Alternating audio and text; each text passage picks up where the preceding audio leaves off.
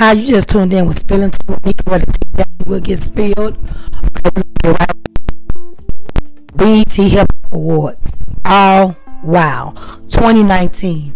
It was really, really epic, epic, epic, epic. I'm gonna tell you why it was epic to me. Okay, Lil Kim, she did her thing. They gave her an honorable award. They honored her. I mean, it was epic. Lil Duval, he did the um, Hot Boys Running and the City Girls Running challenge. He brought everybody that done amazing numbers on YouTube, on Instagram, out on stage. That did it for me. That did it for me.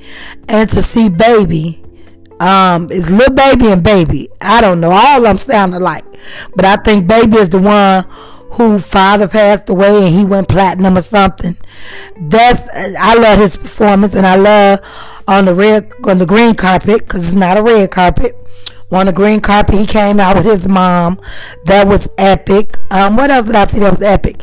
All I know is, honey, oh, Cypher was off the chain. Just hilarious. I loved it that. The BET Hip Hop Awards, it need a little bit more spice. I next year is go back 90s. Bring out all the 90s R&B singers, Joe Jodeci, Silk, SWV. Just go 90s for the whole BET Hip Hop Awards and the Soul Train.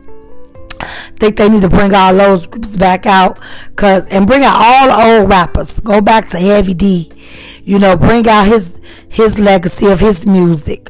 Heavy D, you know what I'm saying? The overweight lover in the house.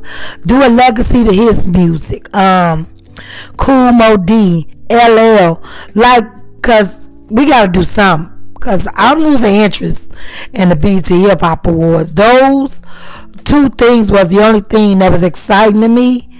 It's getting too Instagramish. Y'all might as well just don't even do it no more. It's getting too Instagramish. When I say too Instagramish, that means everybody rich, everybody driving nice cars, everybody got big houses. Ain't nobody going through a depression. Ain't nobody broke.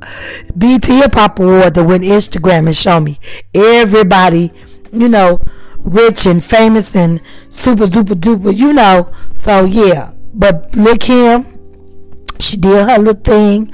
My queen. I love it. She came out with Lil' Cease, Lil' Cease, and I'm and you're Alice. I really enjoyed it.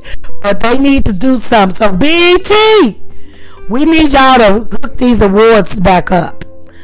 Let Free and AJ host one. You know, bring bring it, bring all the old. Let Mo'Nique come back and host one. Come on now, do the BT or the BT Hip Hop Awards. We gotta do better.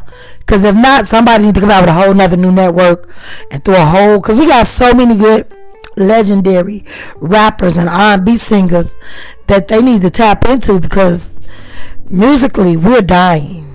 Literally, we're dying musically, physically, tangibly. Cause this stuff here, I got a headache. I was like, oh, spilling tea with Mika finna go.